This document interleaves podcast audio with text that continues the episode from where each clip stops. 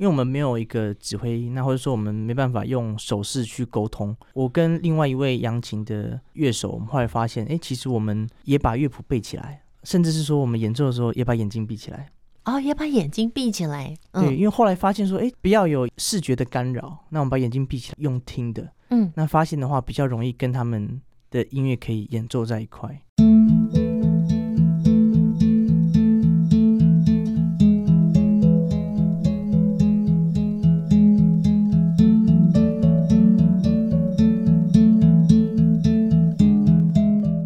新的一年有新的气象，马上呢就为各位带来一场音乐会，新妙音丝竹风情。那邀请到的是妙音乐集国乐团的两位团员，当然今天我们也空中连线了团长等一下也会在节目中跟我们分享，介绍一下乐团有什么特色呢。好，我们先请在场的两位团员来跟听众朋友问候一下喽。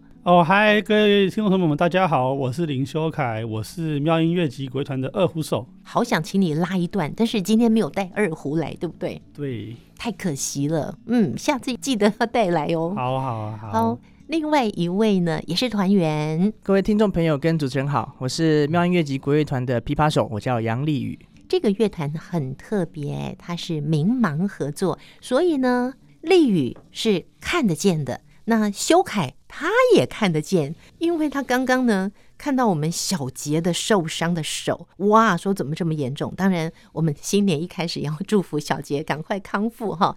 修凯你到底看得到看不到？我看得到，我是单眼视力，那我是左眼 0.16 也没有视力。赶快邀请我们的团长，对不 对，我们透过电话的那一头团长来介绍一下自己，同时呢也要介绍妙音乐团哦。各位亲爱的听众朋友大家好，我是妙音乐集国乐团的团长妙庆林。团长跟我们介绍一下你的视力状况好吗？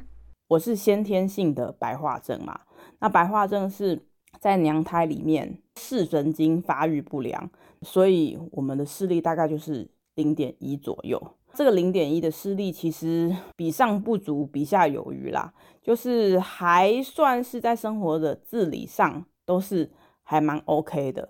所以其实我在开始学习音乐，我是直接可以视谱然后就是演奏的。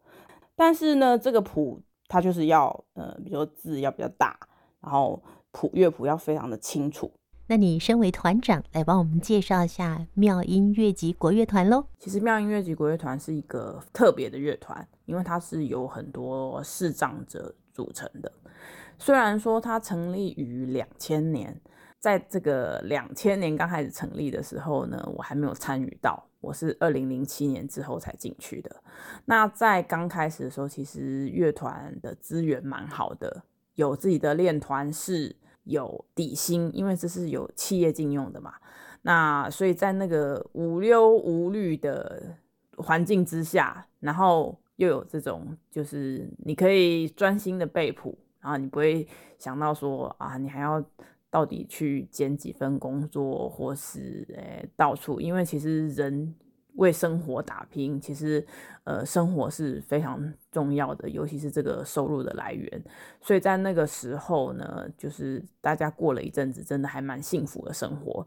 但是企业之后有他自己的考量，所以呢就不再赞助了。在那个时候大家其实就是最挣扎的事，因为有的人当然有生活的压力，那时候大家都各自有考量，然后最后陆续离开之后，就只有剩3个老人。这3个老人呢，就是我，然后还有曾老师，还有我姐姐，我们3个。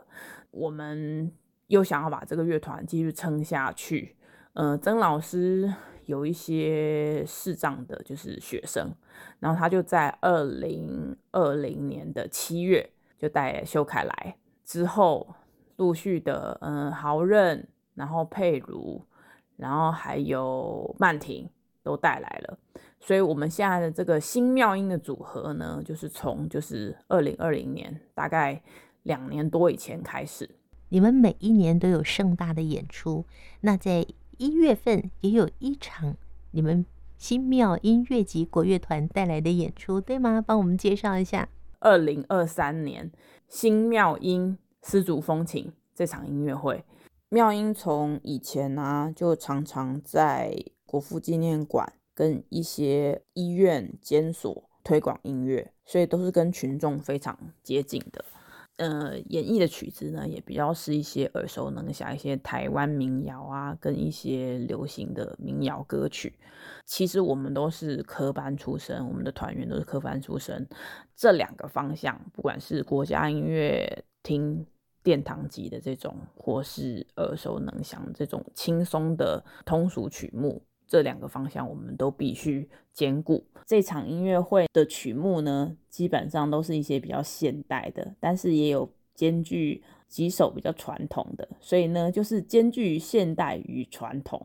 那这些曲目呢，对于视障者来说也是练习起来非常的辛苦，但是我们还有大概2个礼拜左右的时间，我们会非常努力的把我们最好的一面呈现出来，希望大家都能到场支持我们。谢谢团长妙庆玲为我们介绍了妙音国乐团。那两位呢？两位怎么加入这个国乐团的？其实加入这个乐团刚好就是我们团长妙庆玲老师他接妙音乐集团长的那个时候，乐团的改组，那加上人事变动比较大，那个时候他就有找到我加入妙音乐集国乐团。那个时候应该是2019年的年末，那个时候团长那边其实他应该蛮大压力的，因为他刚接任这个团长，可是又很多前辈有个人因素所以离开这个乐团，那他就找到我来帮忙。那其实那个时候我刚加入这个乐团的时候还蛮紧张的，因为之前的老师大部分也都是视障的老师，之前的那个琵琶老师他本身也是不用去看谱，因为他都是用背谱或是用自己的方式去学习琵琶，所以其实就我自己弹琵琶的经验，接到这个乐团的时候呢，就是虽然有很多他们已经练好的曲目，可是我也没办法一下子就把它演奏上来，因为根本没有乐谱这样，所以说刚加进来的时候，那个时候其实也是硬背嘛。当然老师他有留下一些他可能自己看得懂的一些像他的乐谱啊，可是在我看来就像是一些看不懂的密码这样子对对，天书，对，就像是天书那样子。那所以其实那个时候在刚加入乐团的时候，就是其实还是蛮紧张的，因为我们乐团平时的表演就是在每个月的第2个礼拜天的下午3点到5点，我们都会在国父纪念馆前广场会有现场的演出，每个月都会有的例行性演出，免费的音乐会咯。哦，对，而且我们是每个月都有的这样子，那它也是对是固定的，然后它是不用收票，因为它就是在露天的。那个时候就是因为一加入这个乐团，马上赶着就要进行那个月的演出，那个时候就会觉得很紧张，压力好大，对，压力很大。那怎么办？那个时候因为我自己比较爱讲话这样子，那团长就说那还是说先交给我主持的工作这样子对，那先让我就是弹奏的部分可能可以少一点没有关系，那先借由主持介绍曲目啊，或是说用这个方式呢加速跟团员们认识这样子。哇，所以你不但是演奏琵琶，同时你也担任这整个乐团要表演的时候的主持人哦。对，好喂，太好了，另外一位主持人出现了小杰如果出现的话，就现场我们一共3个主持人。修凯你也当主持人吗？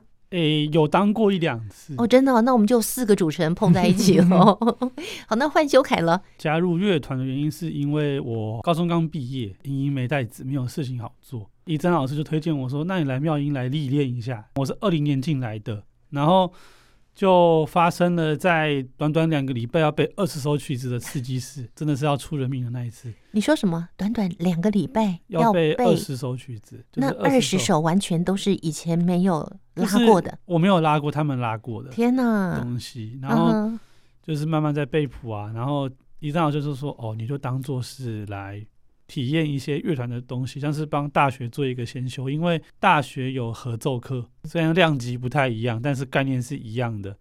所以就是希望我来这边推广国乐，然后顺便看看我们视障国乐的圈子有什么变化，或是生态上的观察。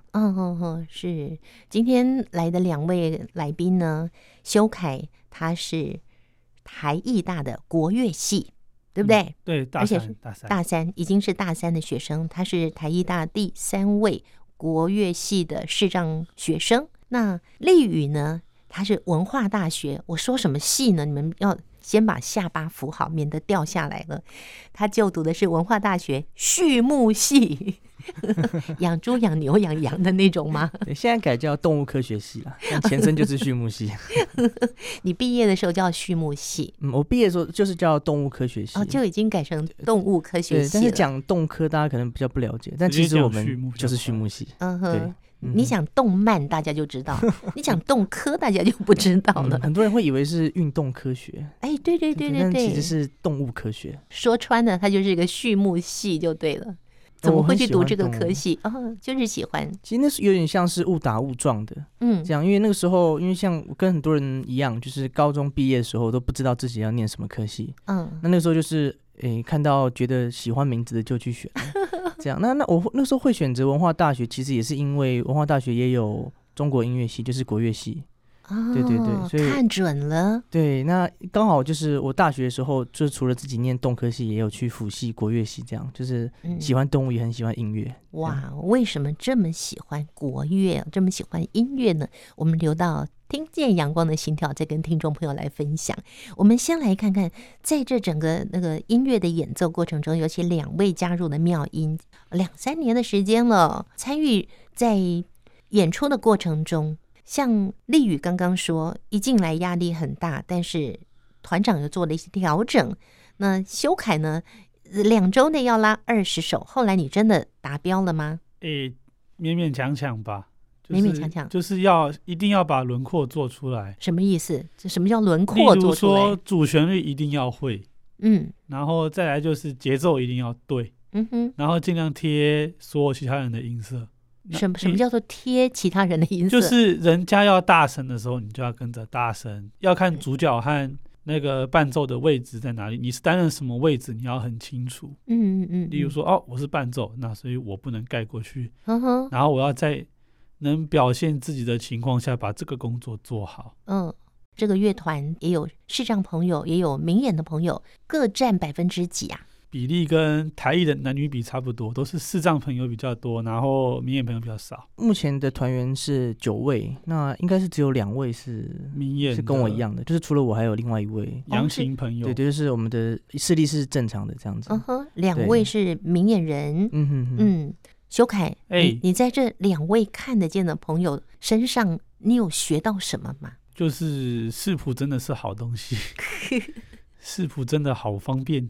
但是其实看明眼朋友学乐器过度依赖乐谱是有一点点刺激的事情。我会说音乐是用耳朵学的，虽然乐谱就是一个辅助而已，到最后还是要背起来的。就是你要想的是音乐，而不是谱上的记号而已。所以这也提供给我们收音机旁边有在学音乐的朋友一个很大的勉励哦，对不对？谱是参考用的。立宇，你很同意修凯的说法吗？对，因为其实我觉得我们明眼人在他们身上学习到的东西是多很多的。因为我觉得他们第一个是在学习音乐的时候，他们没办法去看谱，所以说他们会用听的方式。那他们用听的方式的话，就不会说只听到自己演奏的部分，而是会听到整个音乐的架构。但是我们一般看谱在学习的话，可能演出的时候就只会很专注在自己的部分，不会知道说要怎么跟别人去搭配。那我觉得像我们在演出的时候，我觉得算是蛮有趣的一点，像一般的乐团是有指挥的，那大家看着指挥就可以一起前进的一个标杆。对，会有一个节奏跟着走。那可是他们看不见怎么办？我们的乐团本来就是丝竹乐，我们就是要靠自己互相的默契。解说一下关于国乐编制的问题。国乐编制有分就是独奏、伴奏，那再来就是有丝竹，就是室内乐，就是小编制乐团。那这是没有指挥，大家看呼吸，听呼吸，谁一个给一个信赛就要进来。然后再来就是88人到100人的大乐团，这个我也体验过。真的？就是学校的合奏课，就是88到100的这种大合奏。哇！那首先你那个就要看指挥，指挥不给呼吸就会很恐怖，就是我们看不见还是听呼吸。但是听谁的呼吸呢？听指挥。有些东西还是有指挥。对，大乐团就一定有指挥，或是听首席。首席会给你信号说你要什么时候进来。他除了给你们呼吸之外，他的手也要像一般的指挥一样，也是要指挥，因为挥的还是明眼人，我们只是里面的几粒小虾米而已，真的不是什么大多数。这88到100人制的这个大乐团里面，也是有视障朋友跟明眼人。哦，是因为我去念才有。哦，是我们去念才，因为这个乐团是要考进职乐团的话要考视谱。哇，我们直接过不了。嗯哼哼，那你是特例吗？我是因为是学校的必修课，每个人都要经历这个坎，就是一定要会上啊。很多人都教我说，你就做样子，反正随便拉拉嘛，反正二胡那么多把，少你一把不会怎么样。但是这个是一个良心的问题，我会说这是一个理论哦，人的演奏理论，独和独就是独奏是一开始，那慢慢的群体开始就是合奏，那为什么最后是独？其实这个独是独中有合，合中有独，在大家融合的状态下表现自己所要的部分，这是第三个阶段。我很希望我自己在乐团的合作上有这个阶段的表现，而不是很多人都是混过去拿个学分而已。难怪我在视障音乐节主持节目的时候，你们的开场听到你在演奏二胡，觉得哇，修侃不一样哎，年纪这么轻可以演奏的这么好。哎，怡珍老师教的好。明眼人在这个乐团中只有2位，那立宇是其中1位。立宇跟其他7位视障朋友，你在他们身上你学到了什么？因为我们没有一个指挥，那或者说我们没办法用手势去沟通。我跟另外一位扬琴的乐手，我们后来发现，哎，其实我们也把乐谱背起来，甚至是说我们演奏的时候也把眼睛闭起来。哦，也把眼睛闭起来。对，因为后来发现说，哎，不要有视觉的干扰，那我们把眼睛闭起来，用听的。那发现的话比较容易跟他们的音乐可以演奏在一块。这样，那这是我们跟平时演出一般有指挥的乐团，我们觉得是很不一样的地方。而且其他视障团员不是每一位都像修凯一样这么活泼，那也有很内向的团员。可是我们发现，在演奏音乐的时候。其实我们整个乐团，就是我们把眼睛闭起来的话，我发现当那个默契培养起来的时候，就是演奏出来的音乐是很感人的。这样子就是你不会觉得说，哎，他们其实学习的过程或者说人生的经历有什么不同，但是我们演奏出来我觉得是可以表现出我们乐团的热情的。哇，对，这是我们在我加入这个乐团之前没有想过的事情。就是原来明盲合演更能表现出其实我们国乐这种很抒情的这一面啦，很内在的一面。对对对，就觉得很有意思这样子。是，听你这样一说，我相信听众朋友一定好想要来体会一下哦。哇，在农历过年前，2位有个重要的任务，就是我们在过年前呢，你们有一场音乐会的表演，对不对？没错。哎，新妙音丝竹风情，哎，谁帮我们介绍呢？好，我跟各位介绍好了。那这是我们妙音乐集国乐团，就是每年年度最盛大的一个音乐会。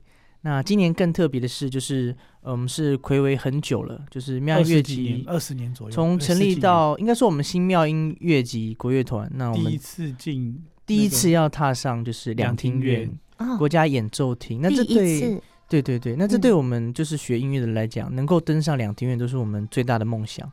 所以这次演出我们是非常重视，也花非常多时间去练习。对，那它的时间就是在1月16号礼拜一的晚上7:30，那是在国家演奏厅。那我们乐团的资讯，大家可以到脸书搜寻妙音乐集国乐团，那里面都会有我们可能是团练的花絮啊，就是说我们在国父纪念馆演出的时间，还有我们乐团的动态，都会在我们的脸书上面做分享。直接搜寻妙音乐集国乐团，那资讯都会在我们的脸书上面。OK， 妙音乐集国乐团，直接搜寻。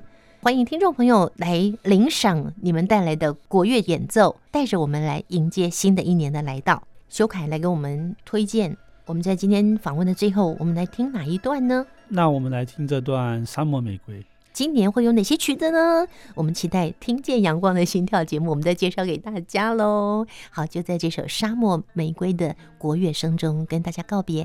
我们期待星期天晚上汉声电台听见阳光的心跳，我们再跟听众朋友共同来分享。拜拜，拜拜。